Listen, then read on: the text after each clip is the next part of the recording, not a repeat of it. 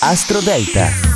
Cari amici, buon venerdì 21 luglio. Io sono Matteo Pavesi per Astro Parade. È un oroscopo che parla alla vostra luna di nascita. Mi raccomando, oggi la luna è nel segno della Vergine, è una luna crescente. Ma vediamo subito le posizioni. Al numero 12 pesci inizia il momento decisivo. Dopo settimane ma anche mesi di protezione celeste, ecco arriva un attimo di silenzio intorno a te. Dai un valore a questa cosa. Al numero 11 gemelli, il passaggio della luna nel quarto settore è importante. Devi rimettere ordine ordine nella tua vita. Al numero 10 Aquario prosegue il momento delicato, peraltro indispensabile per capire a che punto sei arrivato. Al numero 9 Bilancia le piccole questioni di oggi sono interessanti e decisive, ma non sembrano in perfetta sintonia con le tue scelte, quindi valuta con la ragione. Al numero 8 Scorpione l'accordo della luna di oggi è pressoché totale. Sembra accendere la tua intelligenza critica forse, ma farai leva anche sulla tua vena polemica per riuscire a convincere qualcuno giorno. Al numero 7 Toro, dopo qualche giorno di difficoltà emotiva, ecco la luna che guarisce le ferite e ti permette di ritrovare il piacere di vivere. Al numero 6 Vergine, hai aspettato molto tempo per ritrovare la luna nel tuo segno, eccola finalmente. Col suo aiuto potrai vivere le emozioni del presente. Al numero 5 Leone, non sarai il solito leone quest'oggi.